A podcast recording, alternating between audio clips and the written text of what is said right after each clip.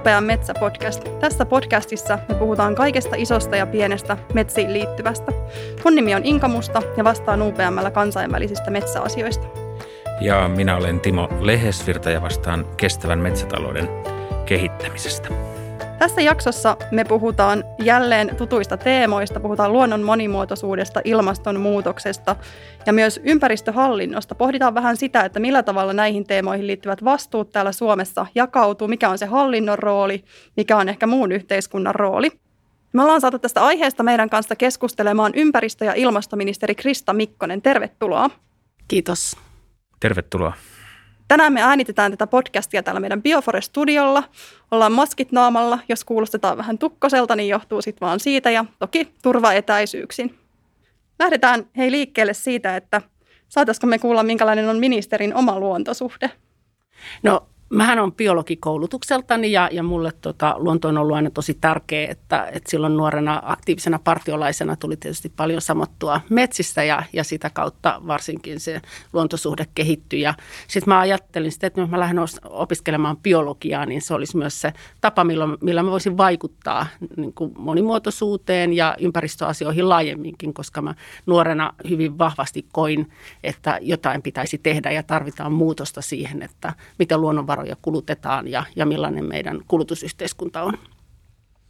Jäikö sulla, jäikö sulla siellä luontoharrastuskipinää, joka kantaa aikuisille saakka sieltä opiskeluvuosista? No kyllä me tietysti koko perheen kanssa aina retkelle yritetään päästä silloin, kun se on, se on mahdollista, että, että valitettavan harvoin enää semmoisia niin pitkiä vaelluksia ehtii tehdä tai yön yli retkiäkään, mutta me myös kesällä hankittiin mökki tuossa reilu vuosi sitten, että siitä on tullut aika rakas paikka se saari Saimaalla. Ja totta kai sitten sienestäminen ja marjastaminen on aina kulunut myös harrastuksiin. Tarjoaa varmasti hyvää vastapainoa tuolle hektiselle ministerin työlle. Hyvä, mutta hei, jos lähdetään ihan silleen perusasioista, niin mitä ilmasto- ja ympäristöministeri oikeastaan tekee? Eli mistä sun työpäiväsi koostuvat? No mä oon ympäristö- ja ilmastoministeriä ja, ja nythän ensimmäistä kertaa tässä hallituksessa on, on nimetty ministeri, jonka tittelissäkin on tämä ilmastoosuus. Mutta ilmastotyö sinänsä, koska sehän ei ole vain yhden ministeriön tehtävä, vaan se laajasti on läpileikkaava ja, ja siinä on vastuunsa ihan kaikilla ministeriöillä, niin tämä ilmastoosuus mun työssä tarkoittaa sitä, että mä koordinoin meidän hallituksen ilmasto- ja energiapoliittista ministerityöryhmää, joka tätä ilmastotyötä niin kuin hallituksessa johtaa ja valmistelee. Ja sitten tämä mun ympäristöosuus tässä mun ministeriydestä, eli tämä ympäristöministerin osuus, niin se on sitten niin kuin klassisempi niin, että, että siihen kuuluu sitten vastuu ympäristöministeriön tehtävistä. Ja ympäristöministeriössähän meillä on sekä luonnonympäristöön liittyviä tehtäviä, nimenomaan luonnon monimuotoisuudesta huolehtiminen, vesien suojelu, tämän tyyppisiä asioita. Sitten meillä on ympäristön suojeluosasto, jossa on sitten ympäristön suojeluun liittyvää, ilman saasteisiin liittyvää ilmastoyksikkö meillä on myös siellä. Ja sitten meillä on rakennetun ympäristön osasto, missä puhutaan sitten rakentamisesta, asumisesta, asuntopolitiikasta. Että nämä on ehkä, ehkä niin kuin tälleen tiivistettynä nämä teemat, mutta mitä se sitten käytännössä on, niin se on tietysti lakien ja asetusten valmistelua, siihen liittyvää ää, eri tahojen tapaamista. Se on paljon myös asioiden esillä pitämistä, niistä, ää, niiden nostamista yhteiskunnalliseen keskusteluun ja, ja sitä kautta niiden edistäminen ja eri sidosryhmien tapaamisia ja yhteistyökuvioita eri suuntaan. Millä tavalla koet tämän yhteistyön muiden ministeriöiden kanssa nyt saadun työkokemuksen perusteella tai muutenkin, että yksi tämmöinen ikuisuus kysymys varmasti on esimerkiksi se, että onko ympäristöministeriö erillinen hallinnon ala ja sitten maa- ja metsätalousministeriö, onko se niin, että siellä maa- ja metsätalousministeriössä tehdään ne kylmät ja kovat ja perinteiset päätökset, mihin YM sitten tuo osansa nykypäivän vaatimuksia vai onko se hyvää ja tiivistyvää yhteistyötä? No kyllä ympäristöministeriöllä on itse asiassa voi sanoa, että kaikkien ministeriöiden kanssa yhteistyötä. Toisten kanssa tietysti enempi, toisten vähempi, mutta ää, ympäristöministeriön, jos mietitään niin kuin ympäristönsuojelua, ilmastopolitiikkaa, luonnon monimuotoisuusasioita, niin ne on todella läpileikkaavia teemoja. Ja, ja siinä mielessä on tosi tärkeääkin, että kaikissa ministeriöissä myös se näkökulma tuodaan siihen lainvalmisteluun ja, ja siihen omaan toimintaan. Ja ympäristöministeriö tietysti haluaa siinä myös olla apuna ja tukena, koska meillä sitten on, on niin kuin asiantuntemusta siltä puolelta, niin me voidaan voidaan myös silloin auttaa muita ministeriöitä ja aika tavallista on, että, että niin kuin erilaisissa työryhmissä, missä lakia valmistellaan, niin siellä on aina monen ministeriön edustajia ja esimerkiksi ympäristöministeriö on sitten monessa näissä lainvalmistelussa mukana. No, miten sitten nämä niin kuin sanotaan vaikka yritykset, elinkeinoelämä yleisemmin ja tuntuu, että sielläkin puolella yhä enemmän kiinnostaa nämä ympäristöasiat, että yritykset julkistaa omia ilmastotavoitteitaan ja nyt alkaa tulla jo näitä biodiversiteettitavoitteita, niin miten näet tämän yritysten roolin sitten tässä ja yhteistyön vaikka ympäristöministeriön ja yritysten välillä? No sillä on aivan valtava merkitys. Ei me mitenkään pystyttäisi meitä meidän ilmastotavoitetta hiilineutraalisuus 2035, niin ei me pystytä saavuttamaan sitä, jos ei kaikki toimijat ole siinä mukana. Ja siinä niin kuin yritysten rooli on, on tosi iso ja esimerkiksi kunnathan on myös vahvasti mukana ja se on, se on tosi tärkeää, että hallinto, voimme säätää normeja, voimme tehdä asetuksia, voimme tehdä kieltoja, voimme antaa tukia, voimme, voimme koulutusta suunnata asioita edistäkseen, mutta kyllähän se itse toiminta sitten tapahtuu. Se tapahtuu yrityksessä, se tapahtuu kunnissa, miten kunnissa järjestetään asioita, niin sillä on aivan valtava merkitys. Ja mä oon kyllä itse täytyy sanoa, että ainakin niin kuin ilmastotyössä, niin, niin mä oon todella niin kuin iloinen ja ylpeä suomalaisista yrityksistä siitä, että miten vahvasti ne on lähtenyt ilmastotyöhön mukaan. Että ne on niin kuin ymmärtänyt sen, että jos Suomi ei ole siellä etujoukossa – etsimässä vähähiilisiä ratkaisuja, niin sitten me tiputaan myös niitä kansainvälisiltä markkinoilta. Et meidän yritykset kyllä niin kun on ollut tosi aktiivisia. Jos mietitään niin Euroopassakin, niin, niin itse asiassa niin Suomessa ja, ja nyt niin laajemmin pohjoismaisista on niin lähtenyt se yritysten vahva mukanaolo. Ja, ja vielä tuossa reilu vuosi sitten, kun me EUn maiden tota, ministereiden kesken niin keskusteltiin siitä, että miten me saadaan EUn ilmastolakiin riittävän kunnianhimoiset tavoitteet ja miten me saadaan siitä niin kuin myös sitä ääntä tavallaan sen, sen hallinnon ulkopuolelta tuomaan sitä painetta, niin, niin muut puhuu aika paljon vaan niin kuin kansalaisista, nuorista, jotka on ollut tärkeässä roolissa kirittämässä ilmastopolitiikkaa, mutta kyllä mä saatoin kertoa, että kyllä meidän Suomessa nimenomaan yritysmaailma kannustaa ja kirittää. Ja, ja silloin ihan valtavan iso merkitys, että siitä mä oon kyllä tosi iloinen ja ylpeä. Ja, ja, ja nyt mä niin kuin toivon ja sitä on vähän merkkejäkin ilmassa, että myös tämä monimuotoisuuskysymys on yhtä lailla tulossa niin kuin yritysten agendalle. Ja siinä lähdetään niin kuin miettimään, että mitä sitoumuksia mahdollisesti yritykset voisivat tehdä, mitä, mitä lupauksia, mitkä olisi ne konkreettiset keinot, miten sitä voidaan mitata. Siinä on aika paljon vielä semmoisia avoimia kysymyksiä, mutta, mutta sitä, sitä kiinnostusta on tosi paljon ja meillä on ympäristöministeriössäkin semmoinen yhteistyö FIPES-hanke niin kuin näiden yritysten kanssa, jotka haluaa nimenomaan tämän monimuotoisuusnäkökulma tuoda vahvasti siihen omaan toimintaan.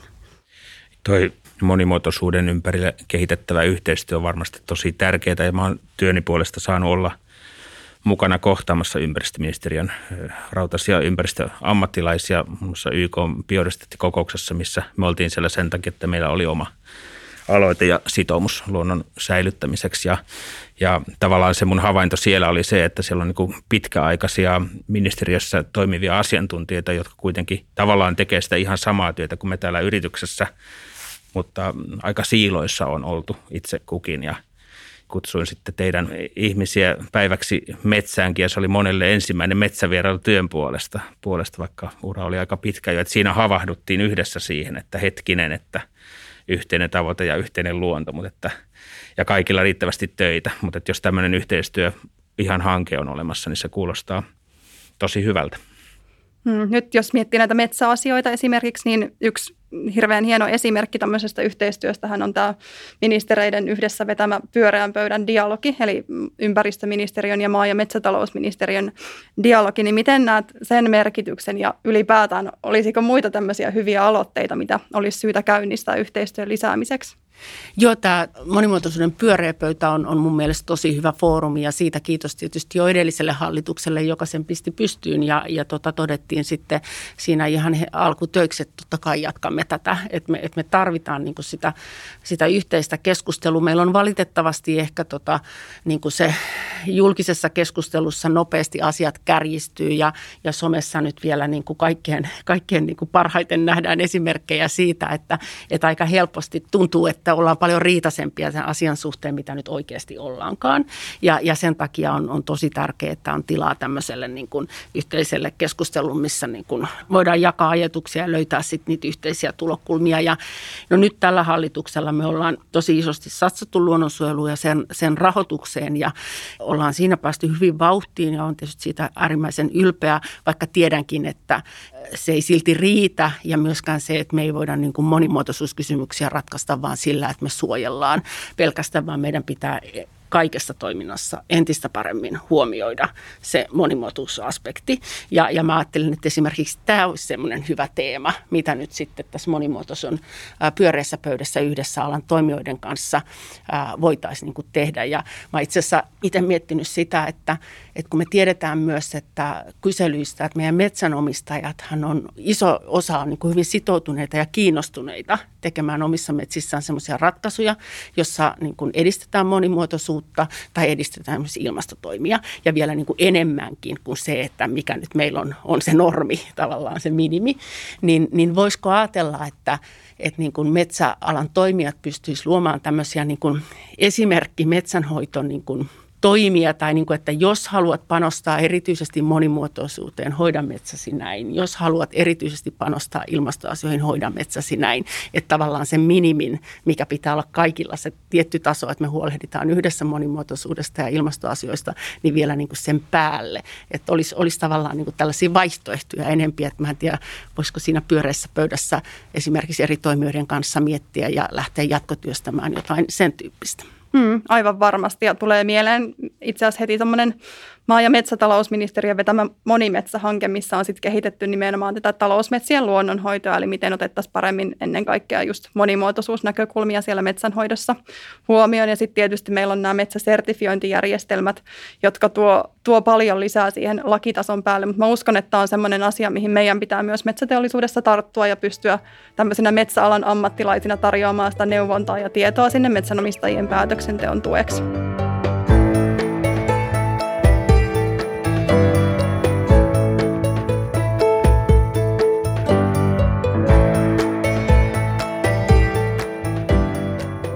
Molemmat nostitte hyvin esiin näitä rohkaisevia aloitteita ja, ja järjestelmiä pyöreästä pöydästä monimetsään ja FSC-sertifiointiin ja PFC ja ehkä se luomukin jotakin hyödyttää siellä maataloussektorilla, mutta tavallaan mä oon jäänyt itse niin kuin kaipaamaan ja odottamaan sellaista aloitetta, foorumia tai strategiaa, biotalousstrategiaa, missä tämä luontohyötyjen holistisuus olisi jollakin tavalla hallittavissa. Ja tämä vaikea sana ja käsite ekosysteemipalvelut mm. olisi niputettu semmoiseen ymmärrettävään pakettiin, että meillä olisi kokonaisvaltainen maakäytön suunnittelu, missä me voitaisiin sitten, aina kun me tehdään mitä tahansa, oltimme metsässä tai pellolla tai rakennetussa ympäristössä, että meillä olisi aina se kehikko siihen päätarkoitukseen, olisi sitten tuotettava raaka-aine, olisi sitten ruista tai mäntyä, tai Töölön puistoa, mitä siinä suunnitellaan ja tavoitellaan, mutta siinä on aina ne ilmasto, biodiversiteetti, vesiensuojelukysymykset, sosiaaliset vaikutukset, ihmisten hyvinvointi, viihtyvyys ja, ja ruokakysymykset. Että miksei meillä ole sitä järjestelmää, kun se on tässä ollut aika pitkään jo tarjolla tämä jäsennys kuitenkin. Ja saadaanko me tämä biotalousstrategia sitten tätä kautta niin kuin yhtenäistettyä. Joo, toi on hyvä kysymys ja, ja nyt mä itse mietin vaikka niitä viime kesänä tehtiin paljon näitä ilmastotiekarttoja, joka oli tosi ilahduttavaa, että alun perin hallitus oli niin kuin – Äh, sopinut, että neljä meidän niin kuin merkittävintä teollisuuden alaa, kemia, metsä, äh, metalli ja energiateollisuus tekee tämän vähähiilitiekartan, mutta siihen innostui kaikki muutkin ja niitä valmistui niin kuin pitkälle toista kymmentä. Ja, ja siinä esimerkiksi, siinä oli tietysti niin kuin hyvin vahva se ilmasto, fokus, mutta että siinäkin vähän ehkä tuli sitä, että sitten jossain kartoissa niin kun keskityttiin siihen ilmastofokuksiin, niin jäi se monimuotoisuus niin kuin taka-alalle. Ja, ja se on tosi huolestuttavaa, että kyllähän nämä molemmat kriisit on semmoisia, mitä pitäisi yhtäaikaisesti ratkoa. Ja, ja nyt kun me ruvetaan tekemään tota, tai valitsemaan näitä elvytystoimia, ja, ja me ollaan tietysti niitä jo tehtykin niin kuin Suomena itse, mutta nyt kun meillä tulee tämä EU-elvytysväline vielä käyttöön, niin siinä on niin kuin äärimmäisen tärkeää, että me huolehditaan siitä, että, että ne toimet, mitä me tehdään, niin neillä on tämä kokonaiskestävyys on, on siinä mukana niin, että me katsotaan ne kaikki niin kuin eri ulottuvuudet ja ei tehdä semmoisia ratkaisuja, jossa sitten vaikka yhtä asiaa edistettäisikin, niin toisessa mennään takapakkia. Hmm, Tämä kuulostaa tosi rohkaisevalta, koska itsellä on se tuntuma, että se biodiversiteetti vielä kuitenkin pikkasen tuppaa unohtumaan. Ja sitten aina miettii sitä, että montako kriisiä mahtuu ihmisten tietoisuuteen yhtä aikaa. Että meillä on ilmasto, sitten meillä on totta kai nyt tämä globaali pandemia, mikä varmasti vie paljon sitä kaistaa, mutta sitten pitäisi se monimuotoisuus. Ja se on ehkä semmoinen tietyllä tapaa vähän hiipivämmin tuleva kriisi sitten kuin nämä muut mä mietin tuohon yhteensovittamisen näkökulmaan myöskin sen, että me totta kai täällä metsäalalla aina halutaan ajatella, että me ollaan pelastamassa maailmaa ja että ne meidän tuotteet, kun ne korvaa niitä fossiilisia raaka-aineita, että niillä on myös se merkitys. Niin, ja itsekin viittasit tuossa vähän tuohon vastakkainasetteluun, niin miten me jotenkin päästäisiin myös sovittaa se talousnäkökulma sit yhteen tähän ilmasto- ja monimuotoisuuskeskusteluun? No jos me mietitään metsiä, niin, niin kyllähän niin kuin Suomi on aina elänyt metsästä ja kyllä mä näen, että Suomi hyvin vahvasti elää metsistä tulevaisuudessakin, että puuhan on hyvä uusiutuva raaka-aine.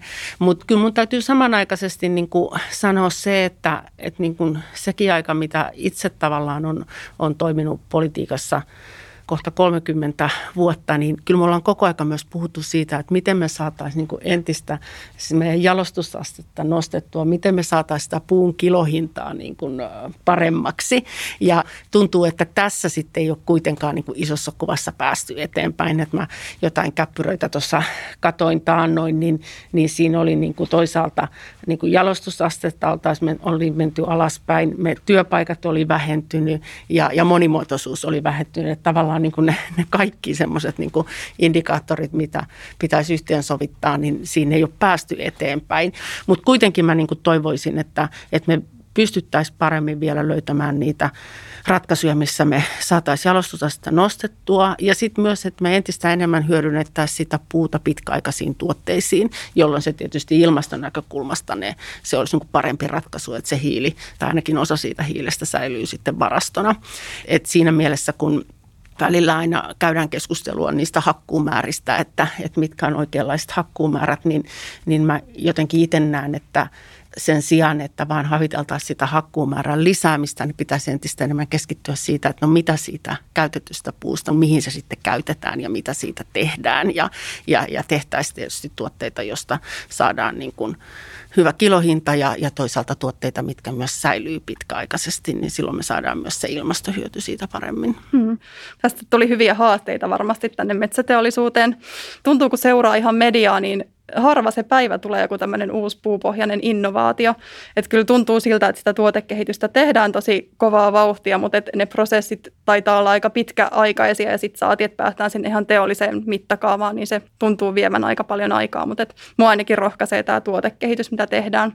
Ja sitten mä en voi olla tarttumatta sitten tähän niin matalan jalostusasteen tuotteisiin, että metsäalalla joskus aina tympii, kun parjataan vaikka sitä vessapaperia tai tämmöisiä hygieniatuotteita, mutta onhan ne tärkeitä oikeasti ihan ihmisten terveyden ja muun kannalta. Et kai meillä on oikeus niitäkin käyttää, mutta toki puhutaan sitten siitä, että mikä se oikea taso on sitten kuitenkin. Joo, täällähän oli toimitusjohtajammekin vieraana ja hän toi, käytiin tätä tuotekehitystä läpi, mistä sitten on niin kuin helppo täällä työntekijänä innostaa, että sehän tuo aina sitä uutta ja sitä kaivataan täällä sisällä ja ulkopuolella ja – ja mun aikana ei ole koskaan kyllä näin aktiivista tuotekehitysprosessia ollut päällä kuin tällä hetkellä, mutta sitten puhuttiin 15 vuodesta ja siitä, että mistä niin se, että se ei heti samana iltana synny se loppu. Tai on hyvin mielenkiintoisia tuotekehityshankkeita on, on käynnissä, missä tullaan sitten myöskin tähän fossiilisten korvaaviin vaihtoehtoihin. Mä oon tarkastellut niin puusta valmistettuja tuotteita sen niin välttämättömyyshyödykkeiden näkökulmasta. Ja ja siinä mun kartassani sitten tämmöinen hygieniapaperi on, on myöskin niin kuin ihmisen sekä globaalisti että henkilökohtaisesti niin välttämättömyyshyödyke ja terveyden yksi perusta. Onhan se niin kuin metsäteollisuudenkin etu ilman muuta, että mitä pidemmälle pystytään jalostamaan ja saamaan siitä sit sitä taloudellistakin hyötyä, niin totta kai – Minusta on tosi hienoa, että, että se on ihan totta, että tuotekehitykseen on satsattu paljon ja, ja ne prosessit on myös pitkiä.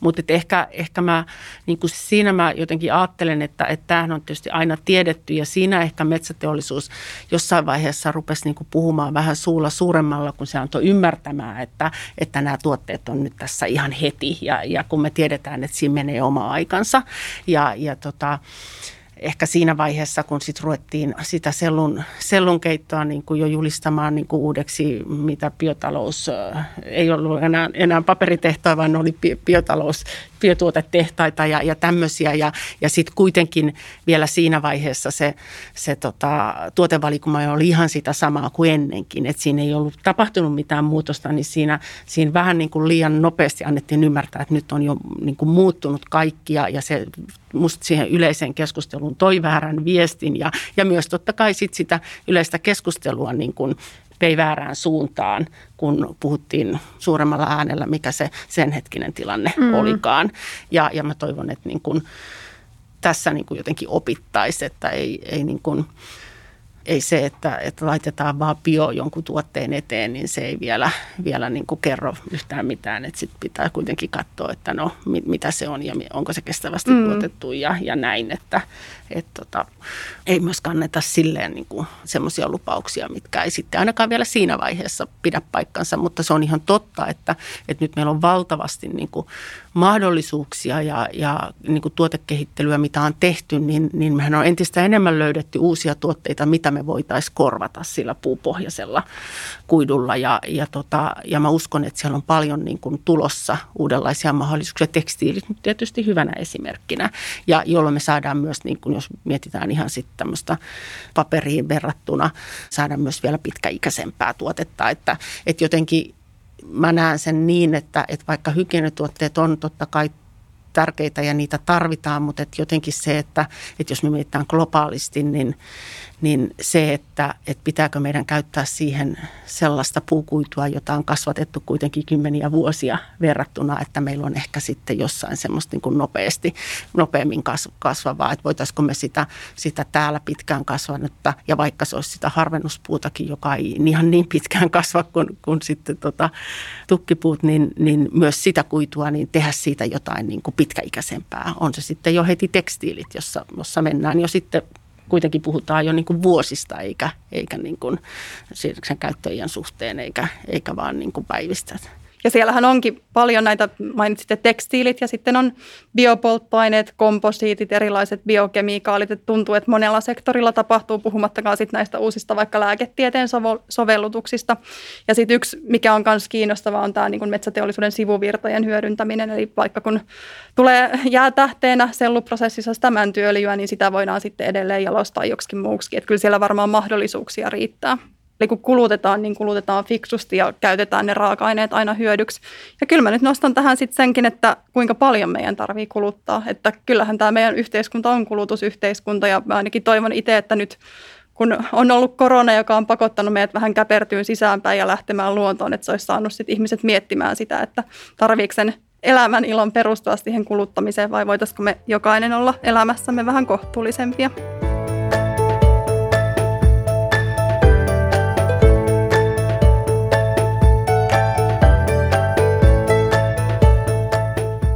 Miten sä Krista näet sitten yksilön vastuun ja roolin sitten tässä kokonaisuudessa? No kyllähän tietysti me jokainen, niin kuin sanoit jo, että ihan tämä niin kuin kohtuuden ajattelu, se lähtee niin kuin meistä itsestämme ja, ja me voidaan niin kuin omilla valinnoillamme tehdä tosi paljon. Mutta kyllä mä sanon sen, että ei me voida niin kuin tätä vastuuta antaa yksittäisille henkilöille ja heidän valinnoilleen, vaan, vaan meillä täytyy tietysti olla rakenteet sellaiset, että aina se ympäristöystävällisempi valinta on niin kuin helpompi ja halvempi. Ja meillähän on ongelma se, että meillä ei niin kuin tuotteiden hinnoissa esimerkiksi näe näy millään tavalla ne vaikutukset, mitä ne on, on aiheuttanut ympäristölle tai ilmastolle. No nyt tietysti tämä hiilen hinnoitteluhan nyt meillä on jossain, niin kuin esimerkiksi EUn päästökaupassa, niin, niin siinähän me nyt ollaan pikkasen joihinkin tuotteisiin saatu sit näkymään niin kuin ne, ne ilmastovaikutukset sen hiilen hinnan osalta, mutta, mutta noin lähtökohtaisesti, niin, niin ne kaikki haitat, niin ne on niin kuin ulkoistettu siitä, siitä hinnasta ja se ei siinä näy. Ja, ja jos me saataisiin niin kuin ne rakenteet muutettua niin, että, että ne näkyy myös niin kuin hinnoissa, niin silloinhan se tulisi, tultaisiin siihen tilanteeseen, että aina se ympäristöystävällisempi valinta on niin kuin edullisempi ja, sitten se pitäisi olla myös helppoa. Että, no tänä päivänä onneksi se on helpompaa, mutta kyllä tuossa vaikka kymmenen vuottakin sitten, jos sä yritit tehdä kovin ekologisia valintoja, niin yleensä se vaati kyllä paljon enemmän vaivaa ja aikaa niin kuin etsiä ja löytää se, että ne on niitä, mitä niin kuin rakenteiden avulla pitää tehdä se muutos, mutta, mutta niin kuin sinänsä ei voi niin kuin myöskään arvioida sitä, että yksittäisellä ihmisen vaikutuksilla on suuri merkitys ja, ja varsinkin yritysten toiminta toimintaa, että sieltähän se lähtee, että, että mikä se kysyntä on. Jos me esimerkiksi mietitään näitä eri ää, sertifiointeja, niin nehän on syntynyt nimenomaan siitä, että kuluttajat on halunnut varmistua, että sit se heidän valintansa on semmoinen niin kuin ikään kuin parempi ja, ja siitä on sitten todisteena näitä erilaisia sertifiointimerkkejä niin puun suhteen kuin monen muunkin tuotteen suhteen niin luotu. Kyllä. Ja vaikka se varmasti näin onkin, että usein se hinta sit kuluttajalle on aika merkitsevä tekijä, mutta kyllä se auttaisi, että kuluttaja saisi helpommin tietoa niistä hänen valitsemansa tuotteen ympäristövaikutuksista. Tästä yksilövastuusta tulee tämä vastuiden jakokokonaisuus mieleen, missä yksilöllä on jokin vastuus ja luonnonsuojelu kuuluu kaikille perustuslain mukaan. Se tulee tässä mieleen ja yritysten roolista on jo keskusteltu – tässä meidänkin hetkessä. Ja sitten on ympäristöministeriöllä on lakiin kirjattu juridinen vastuu esimerkiksi lajien ja luontotyyppien suotuisasta suojelutasosta, niin miten sä koet tämmöisen lain kirjauksen, että pitäisikö se ymmärtää niin, että lainsäädännön puitteissa ympäristöministeriö yltää tähän lakiin kirjattuun tavoitteeseen vai onko siinä jokin olettama, että me täällä UPMssä – ollaan niin aktiivisia sitten näissä vapaaehtoisissa toimissa, että tulemme avuksi. Ja, tai miten itse olet tämän omassa tehtävässäsi kohdannut tämän tyyppisen lakisääteisen vastuukirjauksen?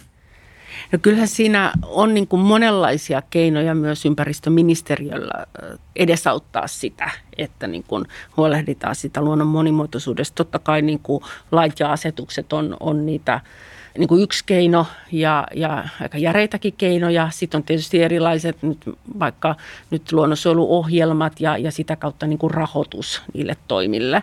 Ja, ja sitten meillä on erilaisia tämmöisiä myös niin kuin vapaaehtoisia sopimuksia, green dealejä eri toimialojen kesken siitä, että he sitoutuu tekemään niin kuin jotakin niin kuin tiukemmin, mitä lakikaan vaatisi. Ja, ja sitten toisaalta niin kuin, ministeriössä sitten sovitaan esimerkiksi siihen liittyvässä koulutuksesta tai neuvonnasta tai jostain tämän tyyppisistä asioista, että, että näitä keinoja on niin kuin muutakin kuin se lainsäädäntö ja luonnonsuojelussahan on entistä enemmän mentykin siihen, että, että tavallaan se perustuu vapaaehtoisuuteen, vaikka nyt Metso-ohjelma tai, tai nyt tämä uusi Helmi-ohjelma, missä, missä soita vihdoin päästään suojelemaan, niin, niin lähdetään niin kuin siitä vapaaehtoisuuden pohjalta, mutta, mutta kyllähän siinäkin tärkeässä roolissa on se neuvonta ja ohjaus, koska ei välttämättä ihmiset sitten niin kuin osaa esimerkiksi tarjota alueitaan luonnonsuojeluun, vaikka sinänsä niin kuin suhtautuisivat siihen äärimmäisen myönteisesti, jos ei, jos ei ole sitä tietoa tai,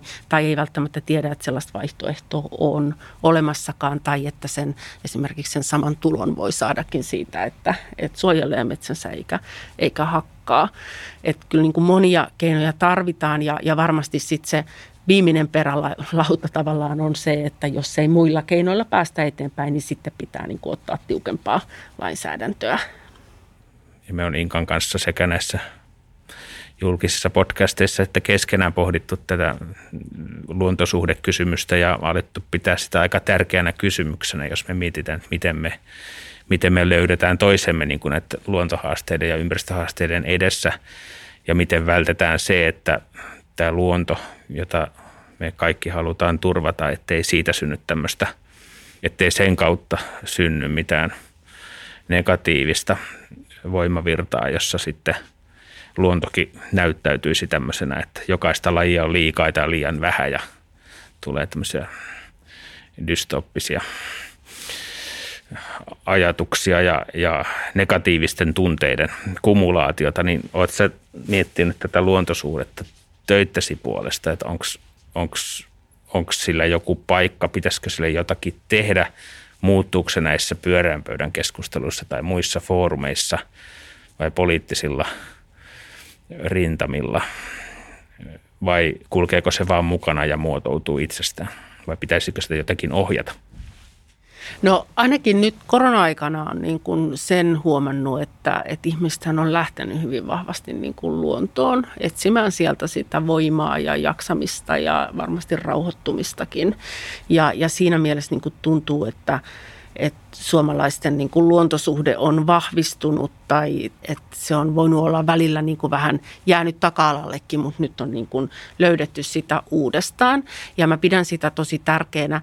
Mä en ehkä niin kuin näe niin, että kun puhutaan välillä, että suomalaisilla on joku erityinen luontosuhde, niin, niin mä en niin kuin en ajattele niin, että voitaisiin kategorisoida, että tämmöinen on suomalainen luontosuhde, mutta että sen mä kyllä näen, että niin kuin melkein jokaisella suomalaisella on kuitenkin jonkunlainen suhde luontoon ja se on tosi paljon, koska ei, ei se ole välttämättä niin kuin kaikissa maissa ää, kovin tavanomaista.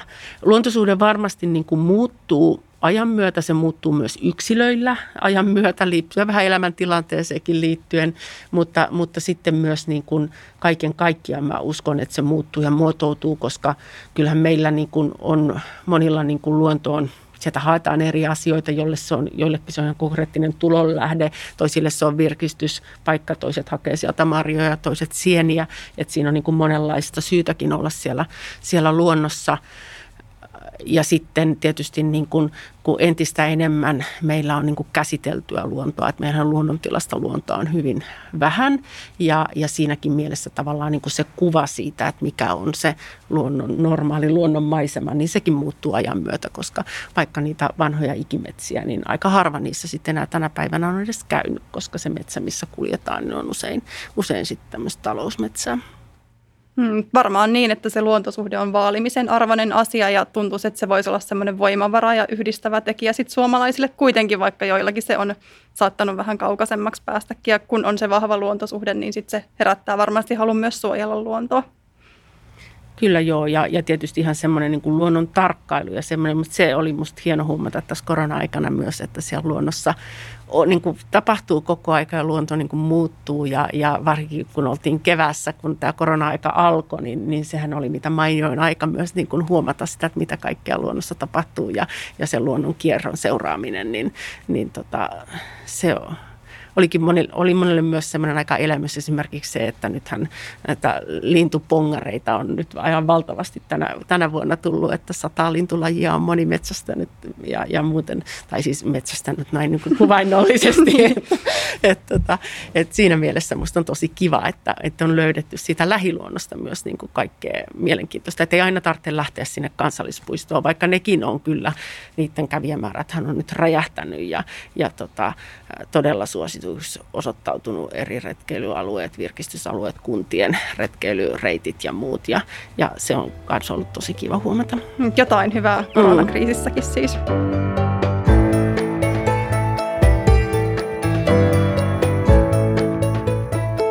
Sitten mennään meidän viikon lajiin ja Krista on valinnut sieltä jonkun lajin, niin mikä se on?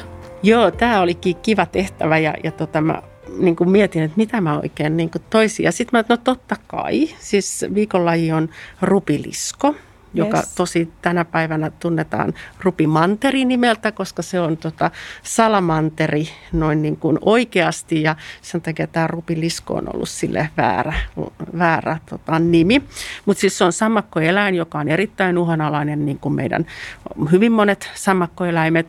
Rupiliskoa tavataan Suomessa Ahvenanmaalla ja itäisessä Suomessa ja tuolla Pohjois-Karjalassa rupiliskoa on, on paljon tutkittu ja itse asiassa se on myös Joensuun nimikkoeläin, koska tota, näissä Rupiliksko-hankkeissa myös tota, siitä on tullut tämmöinen niin kuin, siellä alueella niin monelle tuttu ja, ja rakas laji, kun sitä on haluttu myös niin kuin tuoda tätä uhanalaista lajia niin kuin kaiken kansan tietoisuuteen. Ja esimerkiksi Ilosaarin Rokki tuossa jokunen vuosi sitten niin, niin otti sen omaksi hyvän tekeväisyyskohteeksi ja kerättiin rahaa sitten uusien lampien tota, tekemiseen. Siis se on metsälammissa asuva laji ja se valtaosan elämästään viettää maalla, että se sinne lampiin menee vaan lisääntymään ja se tykkää laho puisista, lehtipuuvaltaisista metsistä.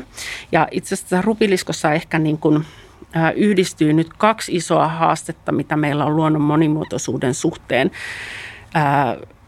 sitä uhkaa sekä ilmastonmuutos, joka näiden muuttuvien olosuhteiden myötä niin voi esimerkiksi kuivattaa sen pienen lammen niin, että se ei pääse ollenkaan lisääntymään, tai kun se on talven ajan, ajan tota, viettää talvea jossain kivenkolossa tai kannon alla, niin leudot talvet voikin sitten herättää sen kesken talven ja se lähtee herää sieltä ja ei, ei sitten tietysti pärjääkään. Talviolosuhteissa niin ilmastonmuutos on se yksi, mitä, mikä sitä uhkaa ja toinen on myös sitten metsäympäristön muutos. Eli jos, jos se lampi on alueella, missä sitten avohakataan ympäriltä, niin rupilisko ei, ei pääse sitten kulkemaan siellä eikä, eikä löydä niitä talvehtumispaikkoja, että, että siinä mielessä ajattelen, että tämä rupilisko kuvaa monella tavalla myös tätä muutosta. Ja mun täytyy kertoa, että mun mieheni on siis tehnyt väitöskirjan rupiliskosta, että on ollut meille perheelle sitten myös tämmöinen niin kuin rakas ja tärkeä eläin siinä mielessä, että monta kesää on eletty sitten rupiliskon ehdoilla, että on sovitettu aikataulut niin, että niitä on voitu niitä tutkimuskohteita sitten siellä maastossa niin riittävän määrin olla siellä paikalla ja tehdä työtä.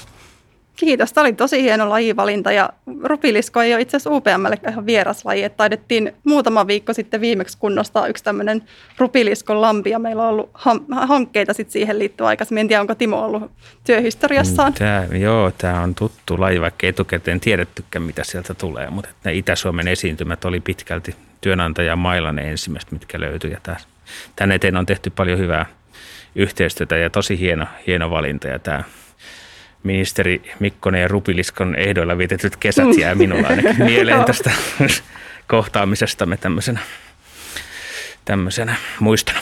Kiitos. Kiitos. Kiitos oikein paljon. Tämä oli tosi hieno keskustelu. Me arvostetaan, että pääsit, pääsit meidän kanssa juttelemaan ja, ja tuli hyvää haastamista meidän suuntaan. Me laitetaan Timon kanssa nyt mietintämyssyt päähän ja mietitään, miten me voidaan vastata tähän haasteeseen. Ja totta kai toivotetaan onnea tärkeään työhön. Kiitos. Kiitos, oli, oli tosi mukava ja, ja tota, teille tietysti kanssa, kanssa paljon voimia ja, ja tota, en mä tiedä voiko onneakin toivottaa te, teidän työhön. Kyllä mutta, se ihan hyvää joo, tekee. Mm. Sitä välillä, välillä ne onnenkantamuksetkin, niin voi, jos oikeassa ajassa, hetkessä on oikeassa paikassa, niin siihen voi vaatia onnea ja sitten joku asia voi lähteä hyvinkin etenemään. Kuuntelit UPM Metsäpodcastia. Kiitos, että olit mukana ja jos tykkäsit kuulemastasi, niin kerro myös kaverille. Nämä podcastit löytyy kaikilta yleisimmiltä podcast-alustoilta.